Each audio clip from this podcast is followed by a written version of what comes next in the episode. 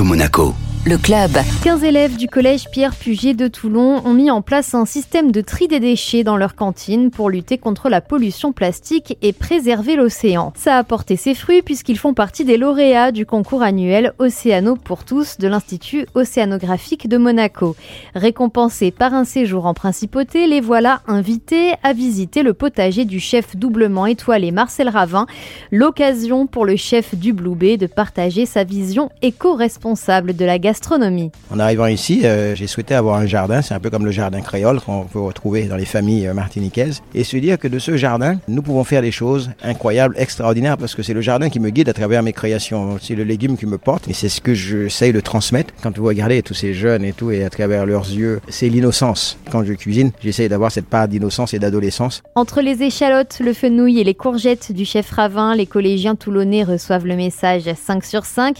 Rien de surprenant pour ces jeunes qui ont travaillé plusieurs mois sur le zéro déchet dans l'alimentation. À l'origine de ce projet Stop Pollution, leur professeur de physique-chimie, Saïda Garache. Dans notre projet, nous avons décidé de mettre en place la règle des 3 R, c'est-à-dire le recycler, réduire, réutiliser, afin justement de combattre la pollution plastique qui menace les océans et sa biodiversité.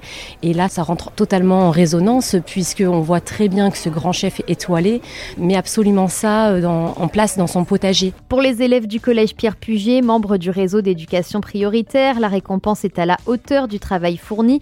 Jade est élève de 4e. Hier, on a été rencontrer le prince. On a allé faire euh, de la plongée, du voilier, on a vu des dauphins.